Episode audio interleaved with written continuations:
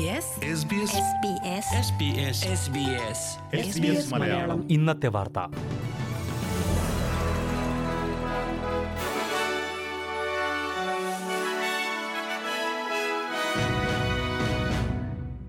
നമസ്കാരം. ഇന്ന് രണ്ടായിരത്തി ഇരുപത്തിയൊന്ന് സെപ്റ്റംബർ ഇരുപത്തിയൊൻപത് ബുധനാഴ്ച.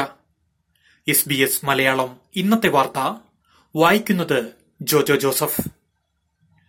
കോവിഡ് മഹാമാരി ആരംഭിച്ചതിനു ശേഷമുള്ള സംസ്ഥാനത്തെ ഏറ്റവും ഉയർന്ന മരണസംഖ്യ ഇന്ന് ന്യൂ സൌത്ത് വെയിൽസിൽ രേഖപ്പെടുത്തി. പതിനഞ്ച് മരണങ്ങളാണ് സംസ്ഥാനത്ത് രേഖപ്പെടുത്തിയത്. നാൽപ്പതിനും തൊണ്ണൂറിനും ഇടയിലുള്ള ഏഴ് സ്ത്രീകളും എട്ട് പുരുഷന്മാർക്കുമാണ് ജീവൻ നഷ്ടമായത്. ഇവരിൽ ഒൻപത് പേർ വാക്സിൻ സ്വീകരിച്ചിരുന്നില്ലെന്ന് സംസ്ഥാന ആരോഗ്യവകുപ്പ് അറിയിച്ചു. സംസ്ഥാനത്ത് എണ്ണൂറ്റി അറുപത്തിമൂന്ന് പുതിയ കോവിഡ് കേസുകളും റിപ്പോർട്ട് ചെയ്തിട്ടുണ്ട്. ന്യൂ സൌത്ത് വെയിൽസിൽ വാക്സിൻ അർഹതയുള്ളവരിൽ എൺപത്തിയാറ് ശതമാനത്തിലധികം പേർക്കും കുറഞ്ഞത് ഒരു ഡോസ് വാക്സിൻ ലഭിച്ചിട്ടുണ്ടെന്നും അറുപത്തിയൊന്ന് ദശാംശം ഏഴ് ശതമാനം പേർക്ക് രണ്ട് ഡോസ് വാക്സിനേഷൻ നൽകിയെന്നും സംസ്ഥാന ആരോഗ്യവകുപ്പ് അറിയിച്ചു. അതിനിടെ കോവിഡ് ബാധിതരുമായി സമ്പർക്കത്തിൽപ്പെട്ടാൽ രണ്ട് ഡോസ് വാക്സിൻ സ്വീകരിച്ചാലും പതിനാല് ദിവസത്തെ ക്വാറന്റൈൻ വേണ്ടിവരുമെന്ന സൂചനയും ആരോഗ്യവകുപ്പ് നൽകി. വിക്ടോറിയയിൽ തൊള്ളായിരത്തി അൻപത് പുതിയ കോവിഡ് കേസുകൾ സ്ഥിരീകരിച്ചു. ഏഴു മരണങ്ങളും സംസ്ഥാനത്ത് റിപ്പോർട്ട് ചെയ്തിട്ടുണ്ട്. കോവിഡ് ബാധ ഉയർന്നു നിൽക്കുന്നത് ആംബുലൻസ് അടക്കമുള്ള ആശുപത്രി സേവനങ്ങൾ വൈകിപ്പിക്കുന്നതായും റിപ്പോർട്ടുകളുണ്ട്. ഓസ്ട്രേലിയൻ ക്യാപിറ്റൽ ടെറിട്ടറിയിൽ ഇരുപത്തിരണ്ട് പുതിയ കോവിഡ് കേസുകൾ രേഖപ്പെടുത്തി.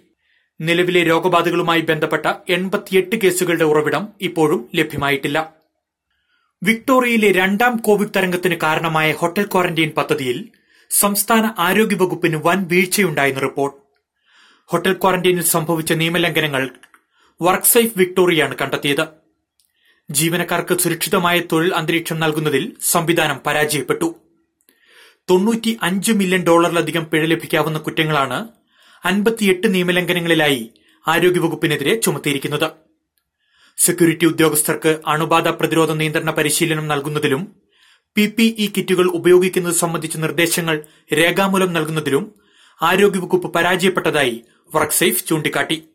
ഫ്രാൻസുമായുള്ള അന്തർവാഹിനി കരാർ റദ്ദ് ചെയ്തതിനെതിരെ മുൻ പ്രധാനമന്ത്രി മാൽക്കം ടേൺബുൾ രംഗത്ത്. പ്രധാനമന്ത്രി സ്കോട്ട് മോറിസൺ ഓസ്ട്രേലിയയുടെ സുരക്ഷാ താൽപര്യങ്ങൾക്ക് ക്ഷതമേൽപ്പിച്ചുവെന്നും ഫ്രാൻസിനോട് അവജ്ഞയോടെ പെരുമാറിയെന്നും ടേൺബുൾ ആരോപിച്ചു. നയതന്ത്ര ബന്ധത്തിലുണ്ടായ പ്രശ്നങ്ങൾ പരിഹരിക്കപ്പെടാൻ വർഷങ്ങൾ വേണ്ടിവരും. സർക്കാർ തീരുമാനം ഓസ്ട്രേലിയയുടെ നയതന്ത്ര ബന്ധത്തിലെ വേദനാജനകമായ സംഭവമാണെന്നും ഇതിന്റെ അനന്തരഫലങ്ങൾ വളരെ കാലത്തേക്ക് സഹിക്കേണ്ടി വരുമെന്നും മുൻ പ്രധാനമന്ത്രി പറഞ്ഞു.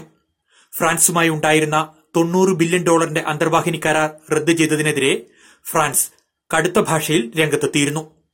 അതിനിടെ ഓസ്ട്രേലിയയുടെ പുതിയ സഖ്യ നീക്കത്തിനെതിരെ ചൈന വീണ്ടും രംഗത്തെത്തി.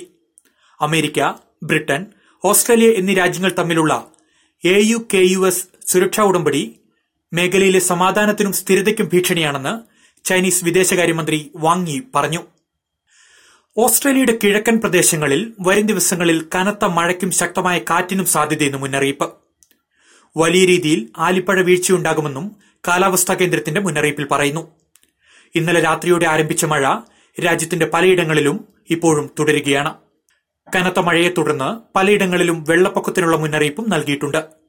ശക്തമായ ഇടിമിന്നലും ആലിപ്പഴ വർഷവും മഴയ്ക്കും കാറ്റിനുമൊപ്പം ഉണ്ടാകുമെന്നും കാലാവസ്ഥാ കേന്ദ്രം പറയുന്നു.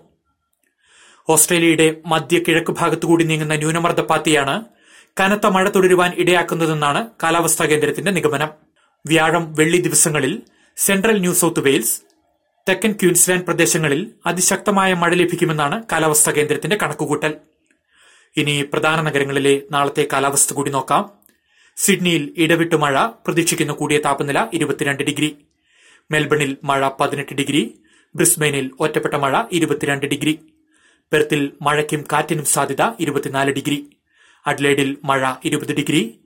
കാൻബറയിൽ മഴയ്ക്കും കാറ്റിനും സാധ്യത പതിനഞ്ച് ഡിഗ്രി. ഡാർബിനിൽ തെളിഞ്ഞ കാലാവസ്ഥ പ്രതീക്ഷിക്കുന്ന കൂടിയ താപനില മുപ്പത്തിനാല് ഡിഗ്രി സെൽഷ്യസ്. ഇതോടെ എസ് ബി എസ് മലയാളം. ഇന്നത്തെ വാർത്ത ഇവിടെ അവസാനിക്കുന്നു.